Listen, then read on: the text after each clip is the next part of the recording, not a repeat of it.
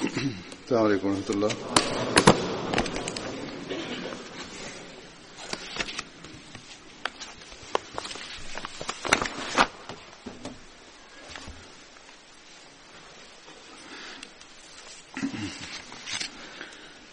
لا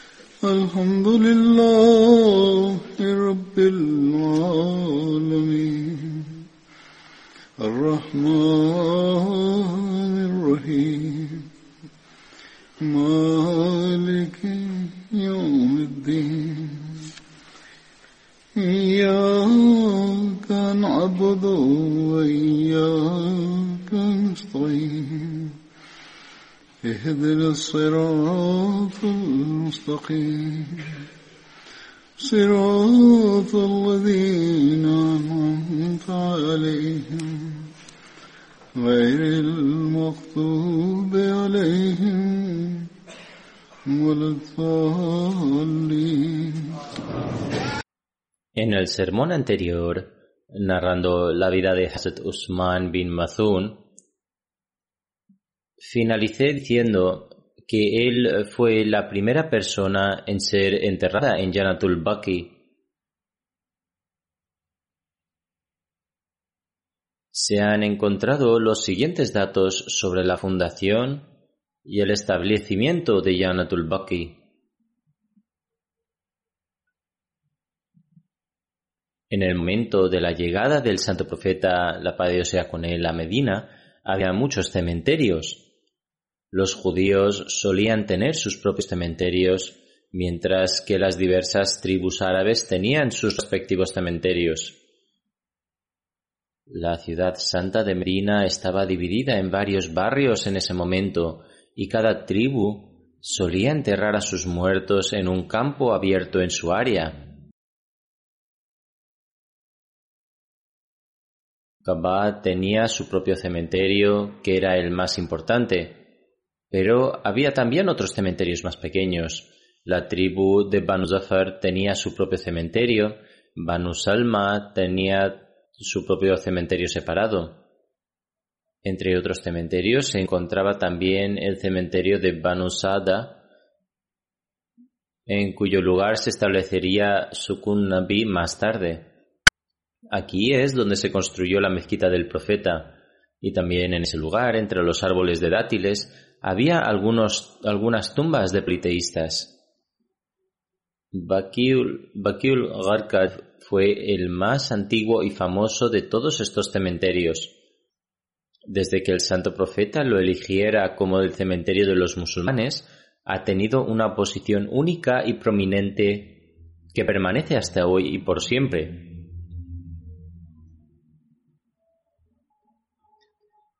Hazrat Ubaidullah bin Abi Rafe relata que el santo profeta buscaba un lugar donde solamente estuvieran enterrados los musulmanes. El santo profeta visitó e inspeccionó varios lugares para este propósito.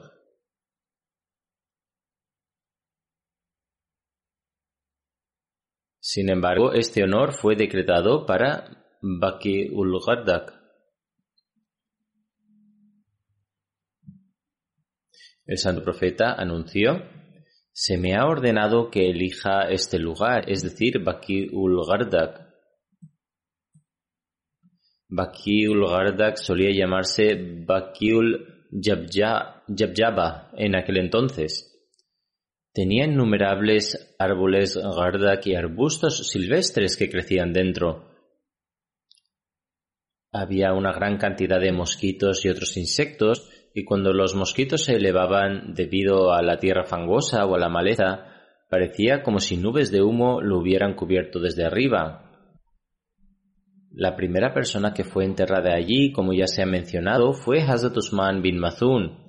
El santo profeta, la paz sea con él, colocó una piedra a la cabeza de la tumba que decía, Él nos ha precedido. A partir de entonces,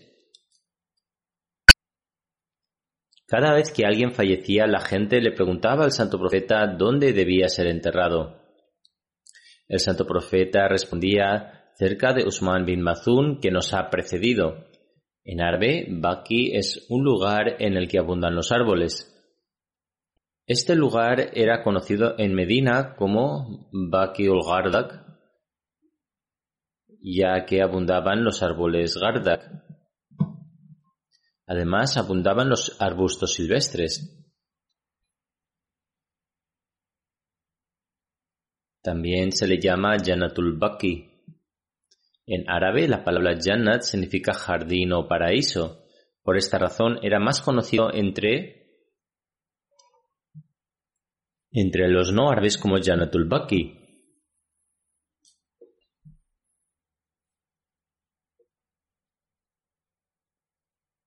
Abdul Hamid Qadri Saheb ha dado esta explicación. Luego afirma que no debemos olvidar que los árabes llamaban Jannat a sus cementerios. También se le llamó Mukabirul Baki, más comúnmente mencionado por los beduinos.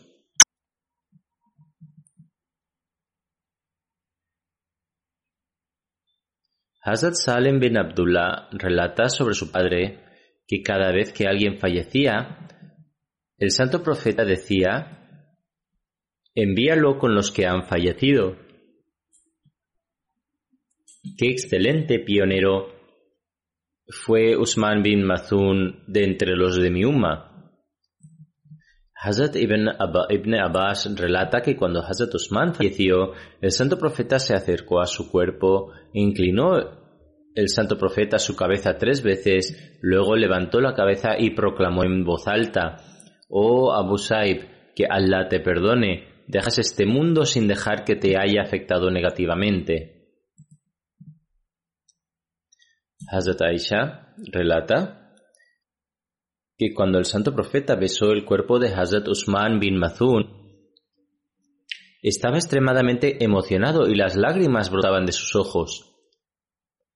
El santo profeta estaba muy conmovido en ese momento y de sus ojos brotaban las lágrimas. Hazrat Aisha relata que el santo profeta besó a Hazrat Usman después de su muerte. Ella afirma que vio las lágrimas del santo profeta en las mejillas de Hazrat Usman. El santo profeta derramó tantas lágrimas que estaban cayendo en las mejillas de Hazrat Usman. Cuando el hijo del santo profeta, Ibrahim, falleció, el santo profeta, la paz de con él, dijo,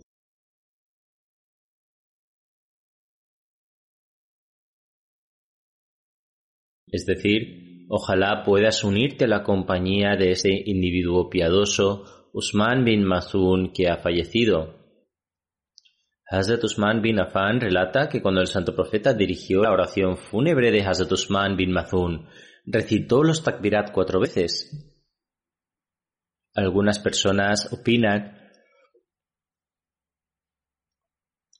que no se puede decir más tres takbirat, sin embargo, es posible decir cuatro también. Mutalib relata, cuando falleció Hazrat Usman bin Mazun, sacaron su cuerpo y lo enterraron. Sobre esto el santo profeta ordenó a una persona que trajera una roca. Pero no pudo levantar la roca porque pesaba mucho. Así que el santo profeta, la paz con él, fue él mismo. Se paró junto a la piedra y se arremangó las mangas de la camisa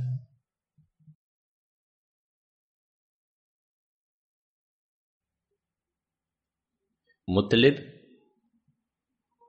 quien relata este incidente del santo profeta, la paz de Dios sea con él, dice, parece que todavía puedo ver la, blanca, la piel blanca de los dos brazos del santo profeta, es decir, todavía puedo recordar el incidente.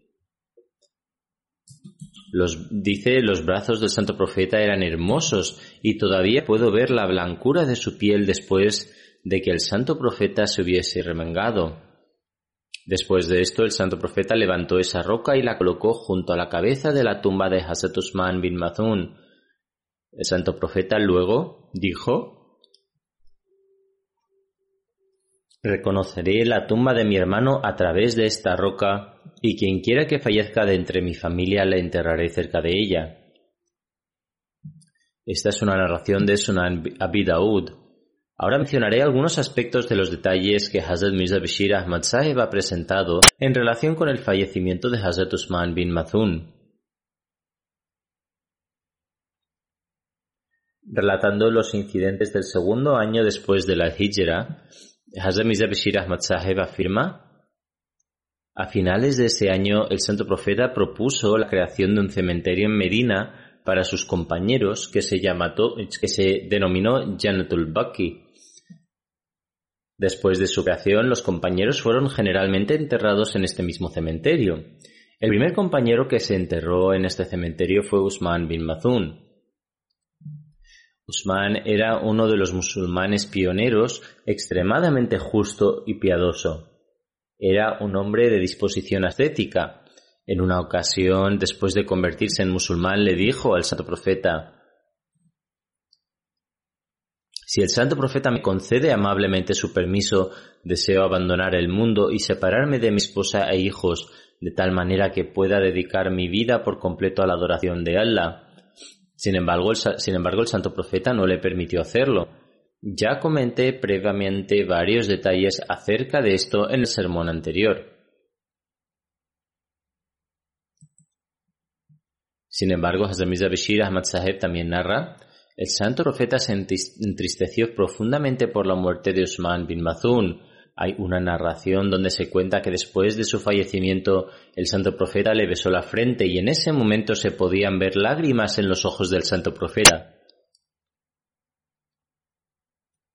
Después de su entierro, el santo profeta colocó una piedra en la parte superior de su tumba para que sirviera a modo de señal y luego de vez en cuando visitaba el Janatul Baki y rezaba por él. Usman fue el primer muhajir que falleció en Medina.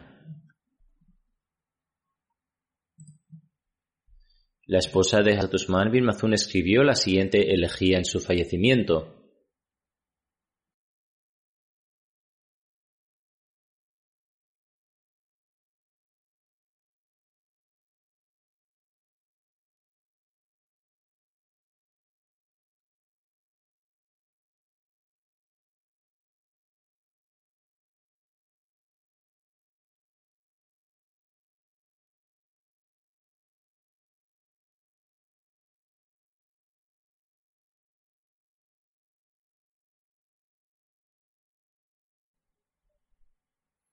La traducción es Oh ojos míos, derramaste infinitas lágrimas por la muerte de Usman, quien pasó sus noches de acuerdo con el placer de su creador.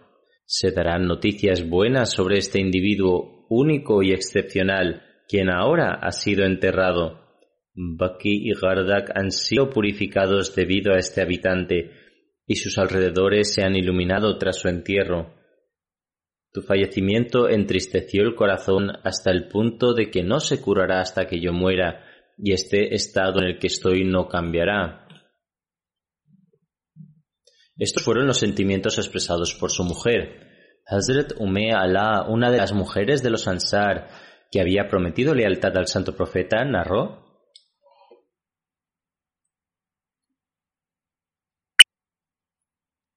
Cuando los Ansar escribían varios nombres entre los muhajirin para seleccionar sus lugares de residencia, recibimos el nombre de Hazrat Usman bin Mazun, lo que significa que iban a organizar su alojamiento en nuestra casa. Hazrat Umea la relata, Hazrat Usman bin Mazun se quedó con nosotros. También lo cuidamos cuando se encontraba mal y cuando falleció lo enterramos con su ropa.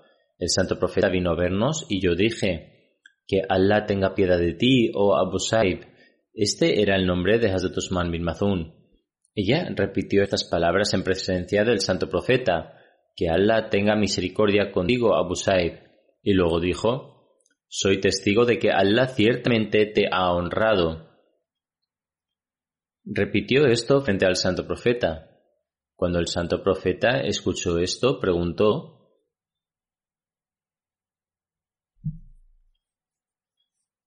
¿Cómo has llegado a saber que Allah el Todopoderoso lo ha exaltado ciertamente? Ella respondió, Oh mensajero de Allah, que mis padres sean sacrificados por ti. No estoy segura de esto, pero es así como lo sentí. Por ello, así expreso mis sentimientos. Sobre esto el santo profeta respondió, en lo que respecta a Usman, él ha fallecido y espero que tenga prosperidad y que Allah el Todopoderoso lo honre. Sin embargo, juro por Allah que ni siquiera sé qué pasará con Usman. Aunque él había orado por Hazrat Usman, dijo, soy un profeta de Dios, pero aún así, pero aún no estoy seguro de lo que sucederá con Hazrat Usman. Cuando Hazrat Umealla escuchó esto, ella dijo, no volveré a considerar a nadie tan piadoso de esta manera, lo que significaba que ella no volverá a decir que Dios ciertamente ha indultado a alguien. Además, dijo, esto me entristeció y caí dormida en ese estado. Tenía una relación especial con Hazrat Usman y las emociones que tenía con respecto a él eran muy fuertes. En cualquier caso, ella dijo, por la noche vi en un sueño que había una fuente que fluía y que pertenecía a Hazrat Usman. Dijo, después de ver este sueño, vi al santo, fui a ver al santo profeta y le conté mi sueño. El santo profeta respondió, así eran sus actos lo que significaba que Allah el Todopoderoso le mostró esto solo para informarle de que él estaba en el paraíso y que sus acciones son parte de esta fuente. Por lo tanto, esta era la forma con la que el santo profeta entrenaba a otros de lo que uno no debe afirmar con tanta confianza y creencia de que Dios, de que Allah el Todopoderoso ha perdonado a alguien. Sin embargo, cuando los actos piadosos de Hazrat Usman bin Mazun quedaron de manifiesto en forma de fuente en el sueño de Hazrat Umeala. El santo profeta atestiguó este hecho. El santo profeta ya sabía que Allah el Todopoderoso había, estaba satisfecho con sus compañeros que habían participado en la batalla de Badr. Además, las oraciones del santo profeta para Hazrat Usman en las que expresó sus emociones explican el hecho de que estaba seguro de que Allah el Todopoderoso aceptaría estas oraciones y Hazrat Usman estaría entre aquellos que se acercan a Allah el Todopoderoso. A pesar de esto, él aconsejó que no se hicieran tales pretensiones. Esto también se ha mencionado en Musnad Ahmad bin Hanbal de la siguiente forma.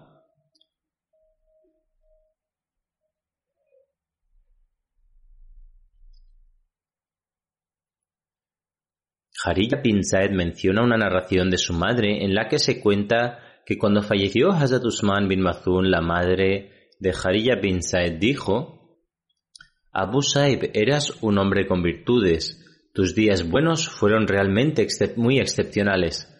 El santo profeta escuchó esto y preguntó, ¿quién dijo esto? Ella respondió, he sido yo quien ha hecho esto. El mensajero de Allah dijo, ¿qué te llevó a esta conclusión? Respondí, oh mensajero de Allah, fueron los hechos y actos de adoración de Hazrat Usman bin Mazun los que me llevaron a creer que Allah el Todopoderoso ciertamente le trató con perdón y tolerancia. El santo profeta dijo, no vimos nada más que bondad en Usman bin Mazun. Sin embargo, también dijo, tener en cuenta que soy un profeta de Dios, pero por Dios ni siquiera yo mismo estoy seguro de lo que sucederá conmigo en el futuro. Nadie fue tan amado por Allah el Todopoderoso como lo fue el Santo Profeta, pero el nivel de temor de Dios y la comprensión de su independencia fue tal que el mismo Santo Profeta dijo, no estoy seguro de lo que sucederá conmigo en el futuro. Por tanto, si este era el estado del Santo Profeta, ¿cuánto temor deberíamos tener nosotros? Incluso deberíamos estar preocupados por la realización de buenas acciones y de centrar nuestra atención hacia la adoración de Dios, y aun así nunca debemos sentirnos orgullosos de ello, sino que debemos progresar en humildad y siempre debemos rogar a Allah el Todopoderoso por su gracia y misericordia para que nos conceda su perdón. En otra narración de Musnad Ahmad bin Hanbal, Ume Allah afirma Usman bin Mazun se puso malo mientras convivía con nosotros. Lo cuidamos hasta que falleció y el sudario fue con su propia vestimenta. El mensajero de Allah nos visitó. Le dije, oh Abu Saib, que Allah tenga piedad de ti. Soy testigo de que Allah te ha honrado enormemente. El mensajero de Allah dijo, ¿Cómo sabes que Allah el Todopoderoso le ha honrado? Ella respondió, No estoy segura, oh mensajero de Allah, que mis padres sean sacrificados por ti. El santo profeta dijo entonces, en lo que respecta a Osman bin Mazun, él falleció y espero por su prosperidad que Allah el Todopoderoso le conceda el bien. Sin embargo, por Dios, a pesar de ser el mensajero de Allah, aún no sé qué pasará conmigo mismo en el más allá. Ume Allah dijo, No proclamaré a nadie como santo después de esto. Después de esto ella continuó como está narrado de acuerdo a su estado de ansiedad y también tuvo el sueño mencionado que le contó al santo profeta Muhammad, la paz Dios sea con él. Este relato se ha registrado en dos libros diferentes de hadith. Alá el Todopoderoso ya les ha otorgado un elevado rango, las oraciones del Santo Profeta también estaban con ellos. Que Dios continúe elevando su estatus y que nosotros también podamos emular su ejemplo. El siguiente compañero que mencionaré es Hazrat Wahab bin Saad eh, bin Abisar. El nombre de su padre era Saad y pertenecía a la tribu Banu Amir bin Loi. Hazrat Wahab era el hermano de Abdullah bin Wahab bin Sar. El nombre de su madre era Mohana ben Jabir y pertenecía a la tribu Ashari. Abdullah bin Saad bin Abisar, el hermano de Hazrat Wahab, era el mismo Katib, eh, es decir, el que escribía las revelaciones, que se convirtió en un apóstata. Con respecto al hermano de Hazrat Wahab, Hazrat Muslim ha descrito los siguientes datos. De entre los escribas del santo profeta, uno de ellos se llamaba Abdullah bin Abisar.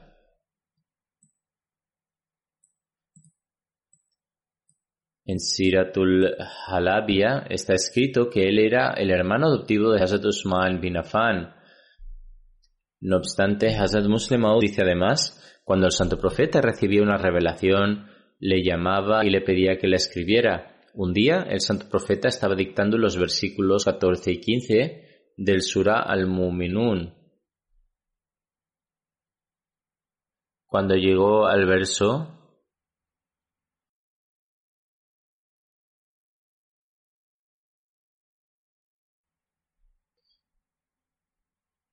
Entonces Abdullah, el, el, escriba que se menciona, dijo espontáneamente, Esto se menciona en el verso 15 de Sur al-Muminun. El santo profeta dijo que ese era exactamente el verso que había sido revelado y le pidió que lo escribiera. Este desdichado no entendió el patrón de los versos anteriores que concluía en el verso que él había recitado de forma espontánea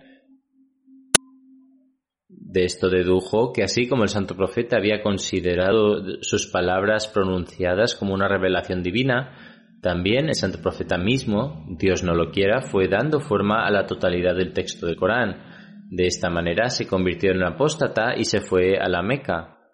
De los individuos para quien el santo profeta había ordenado la pena capital, Abdullah bin Abisar fue uno de ellos.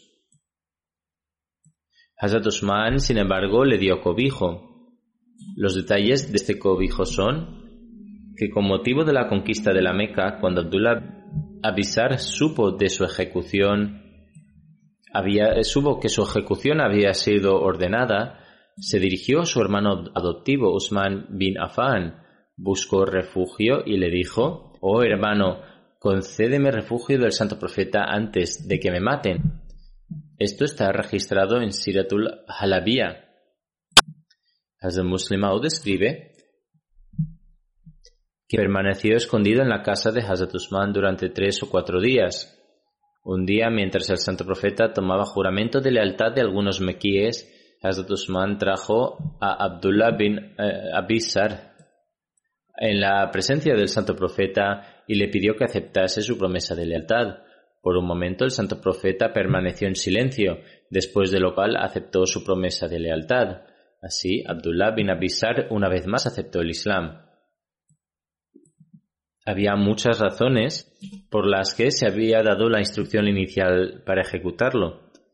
Había avivado las llamas de la discordia y el desorden.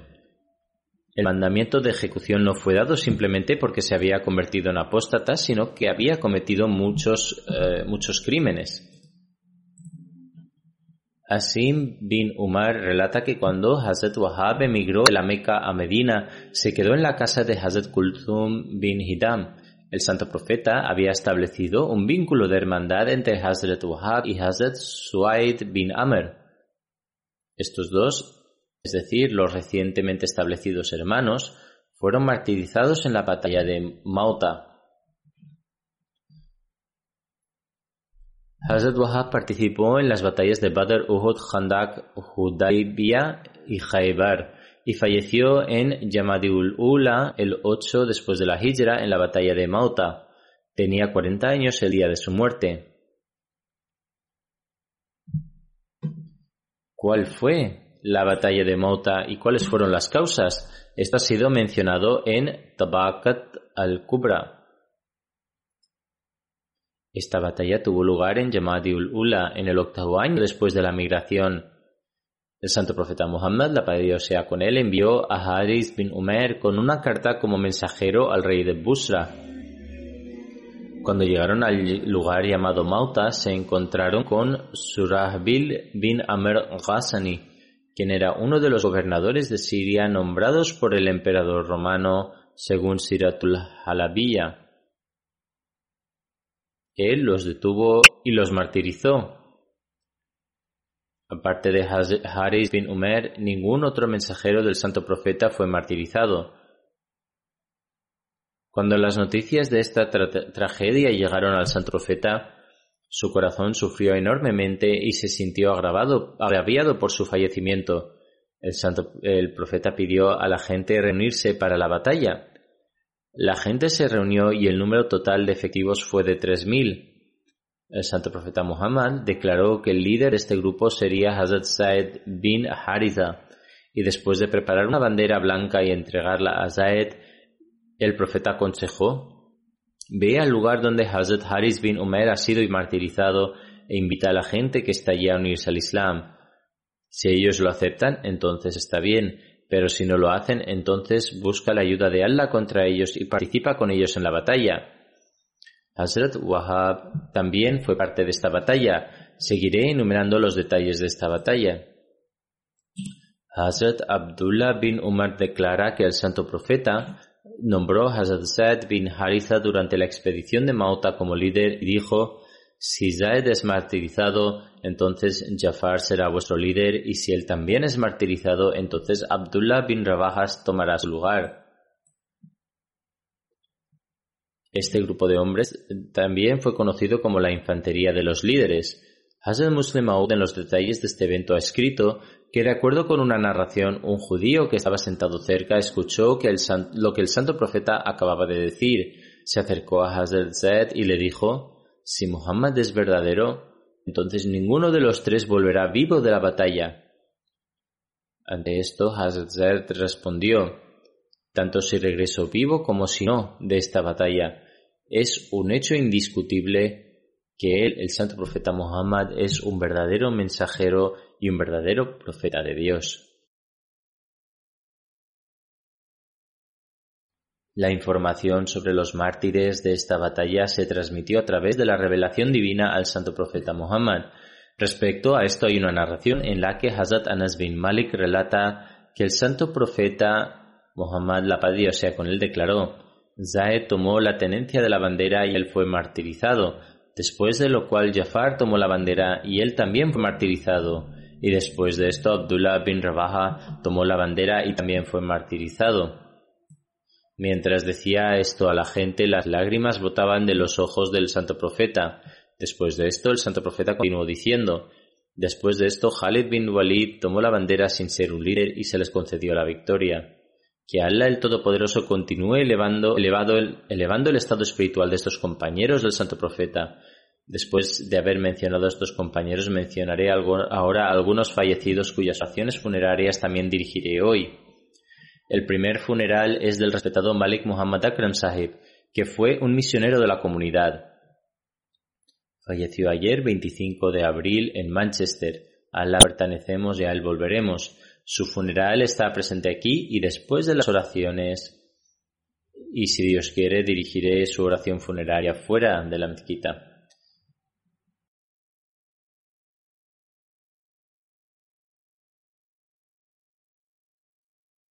Nació el 2 de abril de 1947 en Malkwal, en el distrito de Gujarat. En 1961 realizó el Bad y entró en la Jamaat. Su hermano mayor, el maestro Azam Sahib, había aceptado el Ahmadiyyat antes y Akram Sahib también realizó el Bad después de él. Recuerdo que escribió un artículo en el que explicó que fue a Rabba para estudiar y afectado por el ambiente de Rabba hizo el. Sin embargo, en 1962, después de haber realizado el BED, dedicó su vida a la Jamaat.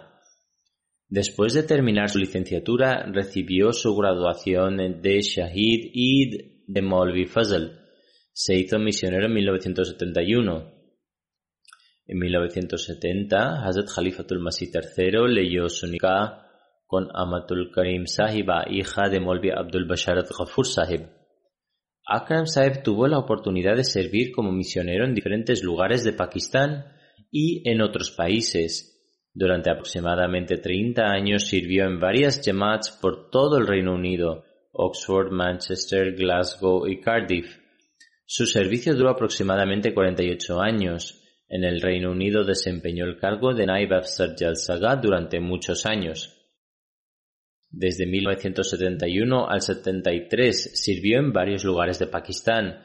Del 73 al 77 lo hizo en Gambia y del 77 al 79 en Karachi, Pakistán. Y después, desde el 70 al 80 sirvió en Rabba, en Wakalat Tabshir. Entre 1980 y 83 desempeñó el cargo de director del Colegio de los Misioneros de Hilaro en Nigeria Después volvió a Pakistán y permaneció en Rabba del 89, de 1989 hasta 1989. Desde el 89 hasta el 2018 tuvo la oportunidad de prestar su servicio en el Reino Unido. Inicialmente en 2007 alcanzó la edad de, oficial de jubilación, pero fue contratado nuevamente en febrero del 2007 y tuvo la oportunidad de desempeñar sus funciones hasta el 2018. Aunque un indique permanece de por vida en su calidad de devoto, sin embargo, recientemente, debido a una enfermedad, fue incapaz de continuar activamente con sus obligaciones y se retiró. No obstante, podemos decir que solo pasó unos meses sin estar en activo y en este sentido se puede afirmar que sirvió hasta su último aliento. El Amir, el, el Amir de Reino Unido escribe era muy trabajador, obediente y tenía una naturaleza muy agradable. Cualquier trabajo que la Yamat le asignaba lo completaba con gran, esfuerzo y diligencia. Tenía la costumbre de escribir de inmediato informes completos y enviarlos. Se le asignó servir en Manchester. Malik Sahib trabajó sin descanso con el fin de recolectar fondos para la mezquita Darul Aman durante su construcción. Ataul Mujib Rashid Sahib escribe Akram Saheb era un hombre de principios y poseía muchas cualidades. Era muy piadoso, honesto y un Ahmadi extremadamente fiel. Era un misionero apasionado que trabajaba de forma diligente. Era un siervo de la comunidad que demostraba tener los niveles más altos de obediencia hacia el Jalifa. Majid Sialkoti Saheb escribe, poseía muchas cualidades. La más importante es que era un, un siervo extremadamente leal al Jalifa. Sentía pasión por el tabligh. Si al Sahib continúa diciendo, cuando éramos estudiantes durante las vacaciones, visitó nuestro pueblo y dijo que la gente debía salir a predicar y se involucró en las actividades de Tabligh. Sacrificó sus vacaciones para realizar Tabligh con los Judam y Ansar. A lo largo de su vida siempre mostró obediencia.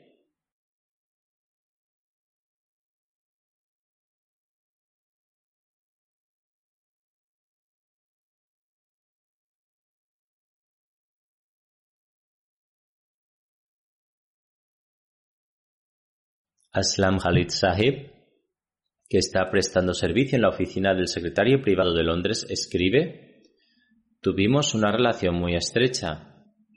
Ambos estaban emparentados por una relación familiar de su esposa. Continúa diciendo, donde quiera que le designaban se ganaba los corazones de la gente con su afecto.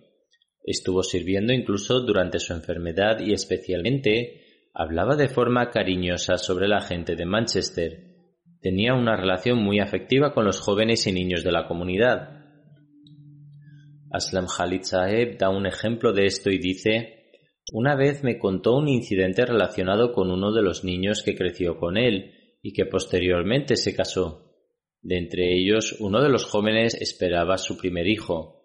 Cuando nació el niño, él le llamó a las dos y media o tres de la mañana para informarle que su primer hijo había nacido el señor Akram pensó que este no era el momento adecuado para informarle por teléfono y que podría haber llamado fácilmente por la mañana. Sin embargo, fue el amor que el joven tenía por su misionero y el papel que tuvo en su crianza.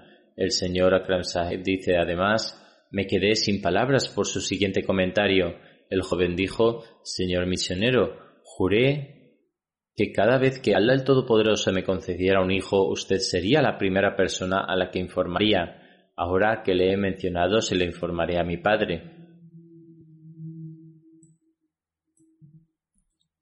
Este fue el amor y el afecto que las personas tenían por él y su amor por los miembros de la Yamat. Que Allah el Todopoderoso continúe elevando su estatus, derramando su perdón sobre él y otorgando a sus seres queridos firmeza y coraje para soportar esta pérdida. Su funeral está presente, como se mencionó anteriormente, saldré para dirigir su oración fúnebre. El segundo funeral es de Chaudhry Abdul Shukur Sahib, que era un misionero de la comunidad. Era el hijo de Chaudhry Abdul Aziz Sahib de Sialkot. Falleció el 12 de abril todos pertenecemos a Allah y al regresaremos. Nació el 10 de noviembre de 1935 y era Ahmadi de nacimiento. Su abuelo paterno aceptó el Ibad en 1901. El respetado Abdul Shukur Sahib completó sus exámenes eh, intermedios, tras los cuales completó su, Shahid y Molvi Fazl y consagró su vida en 1956. Anteriormente trabajó en la división de ferrocarriles como mecanógrafo. En 1962 aprobó su examen Molvi Fazl y en el 63 se graduó en Jamia Ahmadiyya con el título de Shahid. En julio del 63 fue nombrado en Temal eh, segundo, después de lo cual tuvo la oportunidad de trabajar en varias oficinas de Rabba. En el 64 fue enviado a Sierra Leona para la propagación del Islam y sirvió allí hasta el 68. Permaneció en Ghana desde diciembre del 73 y del 75 al 78 prestó servicios en Gambia. En febrero del 80 hasta abril del 86 prestó servicios en Liberia. En esos países el fallecido tuvo la oportunidad de trabajar como amir y misionero encargado. En 1990 fue nombrado Naib Wakalit Tabshir. Además, trabajó como Naib Wakilul Mal tercero secretario del Comité Abadi y Naib Akilul Mal II. Tras jubilarse en 1995 continuó trabajando hasta el 2004 y debido a una dolencia de sus ojos a causa de glaucoma se jubiló en 2004.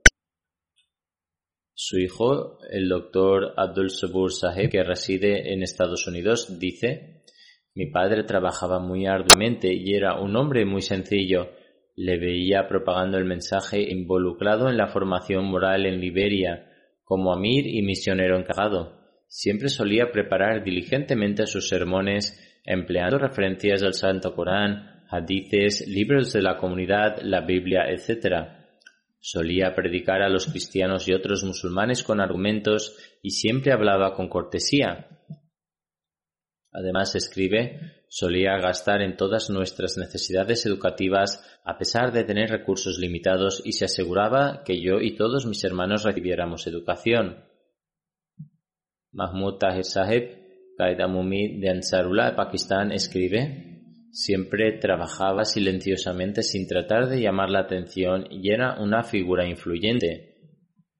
Naib Tabshir, Sheikh Khalid Saheb escribe, Poseía un temperamento equilibrado y un carácter noble. Era de naturaleza meticulosa y extremadamente leal y un siervo devoto de las Ahmadiyyat y del Khilafat. Haider Ali Zafar, que actualmente ostenta el cargo de Naib Amir en Alemania, escribe Abdul Shikur Saheb poseía muchas cualidades, era muy leal, tenía un temperamento equilibrado y era un trabajador laborioso. Solía tener cuidado a la hora de gastar dinero de la comunidad. Era piadoso y un hombre de principios. En Liberia era el encargado de la biblioteca de la Yemat y lo hizo de una manera excelente. De las ganancias de la librería construyó una nueva mezquita y un alojamiento para el misionero. En un área pequeña construyó un complejo que incluía una biblioteca, habitaciones y un espacio separado en la mezquita para que los hombres y las mujeres ofrecieran sus oraciones. Junto a esto había una residencia para el misionero. Durante la construcción él se unió a los trabajadores. Inicialmente él mismo generó los ingresos y se encargó de la construcción, pero también se unió junto con los trabajadores en la construcción del complejo. Haider Ali Saheb además dice, en 1986, cuando le relevé, celebramos una ceremonia de despedida. Durante la ceremonia se mencionó que trabajó muy duro para construir la mezquita y la casa de la misión. En respuesta a esto dijo con gran humildad, El misionero antes de mí tuvo la oportunidad de adquirir la tierra y el Todopoderoso me ha concedido la oportunidad de ver el proyecto hasta su finalización. Ahora sois capaces de organizar varias actividades de tabligh. En resumen, todo depende de las bendiciones proporcionadas por Allah el Todopoderoso. El fallecido fue un musi y aparte de su esposa deja atrás a dos hijas y tres hijos que el Todopoderoso eleve su estatus.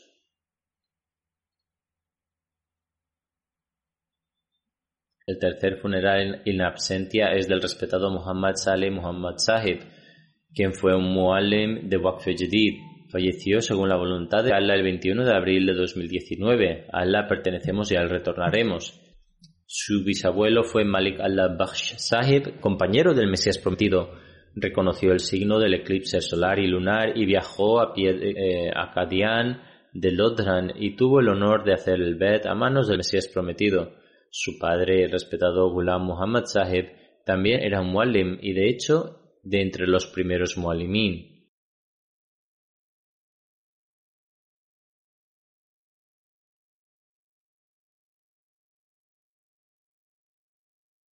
Muhammad Saleh Sahib nació en 1959 y en el 76 solicitó inscribirse en Jamia Ahmadiyya. Sin embargo, su solicitud no tuvo éxito ya que había pasado la edad establecida para la admisión.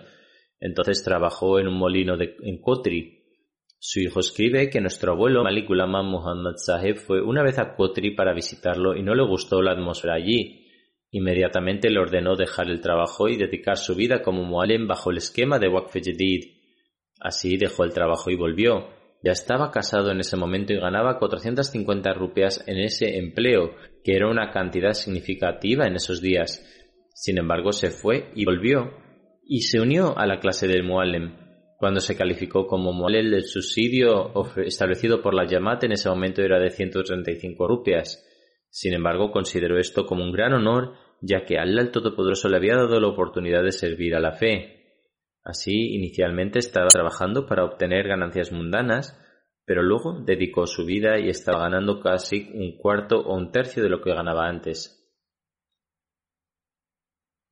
En 1989 fue enviado a Nagar Parkar y tuvo que soportar condiciones muy difíciles allí. Su hijo, que es misionero, escribe Mi madre me dijo que cuando fueron designados para la aldea de Nagar Parkar La casa de Muallim había estado cerrada durante muchos años y la casa se había derrumbado. Por lo tanto, durante el día su padre trabajaba, su padre viajaba bastante lejos para traer arena y agua y juntarla allí, y luego por la noche tanto el esposo como la esposa prepararían ladrillos. Una vez que los ladrillos se secaban, ambos construyeron su alojamiento ellos mismos, ya que no había lugar para quedarse en ese momento. Estos primeros mualimín en el área de Sindh hicieron grandes sacrificios y soportaron aquellas condiciones. Por lo tanto, primero viajaron largas distancias para recoger agua y arena. A partir de entonces lo mezclaban y preparaban ladrillos y luego ellos mismos construían una habitación para vivir en ella y no hicieron ninguna demanda de la a la llamada. Su hijo escribe además Me dijeron que Nagar Parkar no tenían instalaciones como tales, ya que vivían en un área remota, por lo tanto, cuando venían a las reuniones tenía que comprar sus provisiones para todo el mes y también medicamentos para la homeopatía y otros artículos. Una vez vino a asistir a la reunión y en su camino de regreso se perdió. Dado que el área está llena de desiertos, uno tiene que seguir las huellas en el suelo para determinar el camino. Sin embargo, no pudo seguir correctamente las huellas y se perdió en el camino. Hace mucho calor en esa zona y el agua que llevaba consigo terminó. Debido a la extrema sed y al cansancio quedó inconsciente y cayó. Estaba tendido en el suelo cuando dos personas que viajaban en camello se acercaron y vieron que era el doctor Sahib, puesto que administraba medicamentos homeopáticos a los habitantes de Nagar Parkar, los lugareños le llamaban doctor Sahib. Las dos personas que lo vieron también fueron pacientes suyos, por lo que le dieron un poco de agua y le llevaron de regreso a su aldea. Pasó la noche allí y al día siguiente lo llevaron de regreso al centro de Nagar Parker. Escribía además, siempre recordaba a sus hijos que ofrecieran sus cinco oraciones diarias. Regularmente ofrecía la oración de Tahajjud e incluso el día en que falleció también ofreció la oración de Tahajjud y también despertó a mi madre para que orara. Era extremadamente cortés y mostraba un gran amor a la gente. Si alguien le hacía daño, lo soportaba con paciencia y nunca respondería. También era muy hábil en mantener relaciones con personas y era muy conocido entre las personas.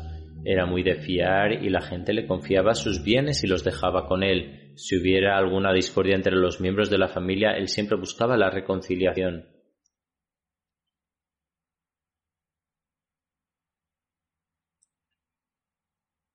El fallecido era un musi y deja atrás a su esposa, tres hijos y tres hijas. Uno de sus hijos, Mubarak Munir Saheb, actualmente trabaja como misionero en Burkina Faso y por lo tanto no pudo regresar a Pakistán tras el fallecimiento de su padre. Que Allah el Todopoderoso eleve su posición y le conceda su misericordia y perdón, que Él también permita que su progenie sirva su fe con la misma pasión y espíritu de sacrificio.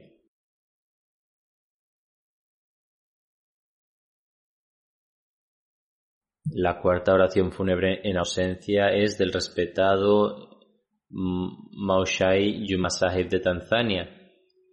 Falleció el 13 de marzo, a Allah pertenecemos y al volveremos. Nació en 1933 o 34 en la región de Morogoro, en Tanzania. Se unió a la comunidad musulmana Ahmadiyya en 1967. Su explicación de la aceptación de la Ahmadiyya es la siguiente. Había una tradición entre los ulemas sunitas de la zona que si un niño fallecía llevaban a cabo la ceremonia del Hatam y también de la Akika.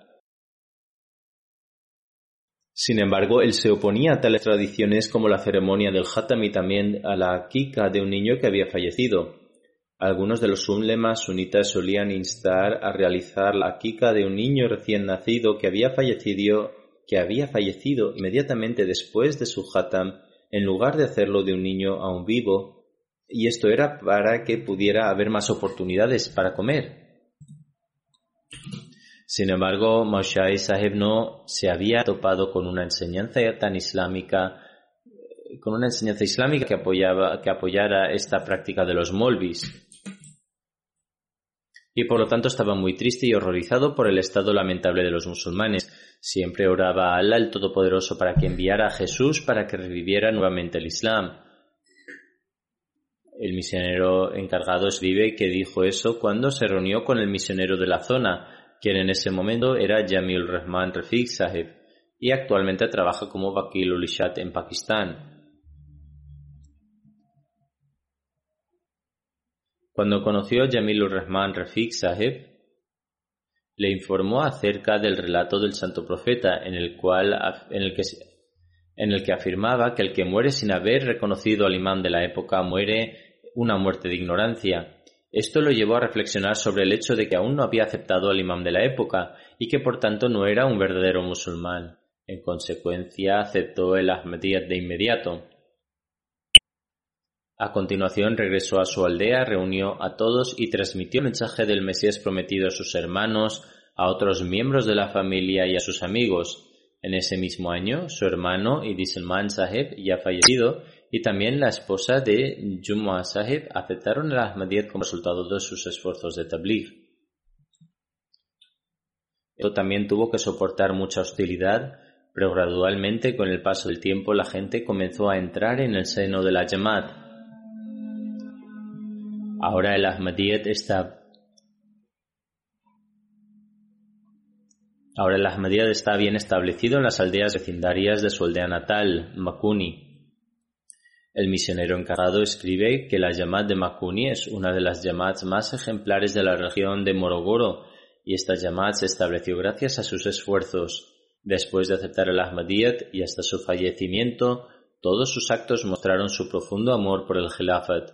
También mostró un gran respeto hacia los misioneros y los responsables de la Jamaat. Siguió estrictamente el Nizam Jamaat. Tenía una gran pasión por participar en el tabligh y nunca dejaba que se desperdiciara una oportunidad de tabligh. Estuvo entre los primeros que pagaron su chanda. De hecho, siempre pensaba en contribuir al chanda en cada ocasión que recibía dinero. A menudo decía A menudo decía que este mundo es temporal y carente de valor. Era musi y también animaba a otros a unirse a este bendito plan.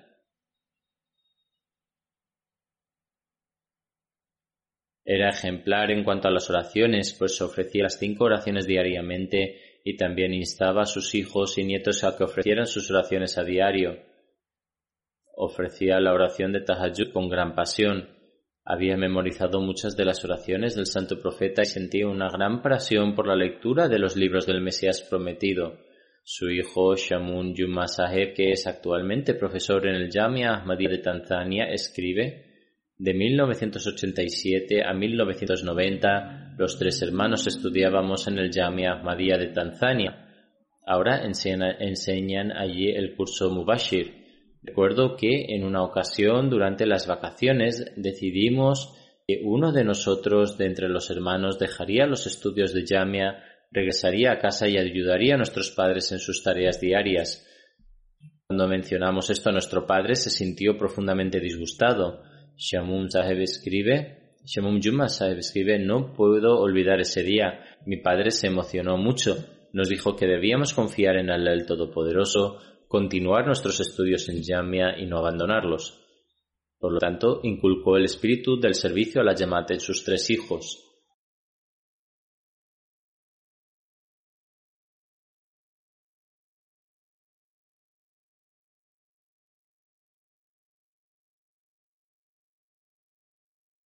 que Allah el Todopoderoso le conceda su misericordia y perdón y eleve, sus estatus, que Él permita que su progenie se convierta también en verdaderos servidores del Islam.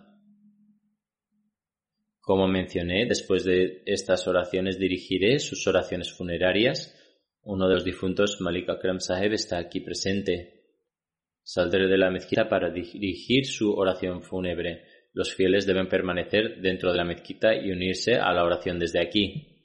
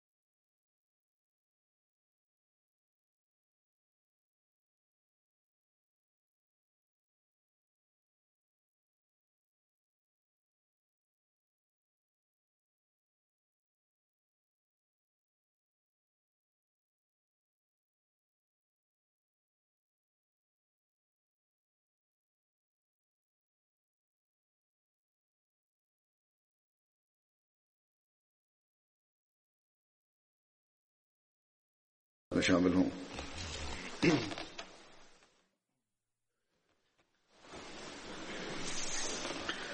الحمد لله الحمد لله نحمده ونستعينه ونستغفره ونؤمن به ونتوكل عليه ونعوذ بالله من شرور أنفسنا ومن سيئات أعمالنا من يهده الله فلا مضل له ومن يضلل فلا هادي له ونشهد أن لا إله إلا الله ونشهد أن محمدا عبده ورسوله عباد الله رحمكم الله.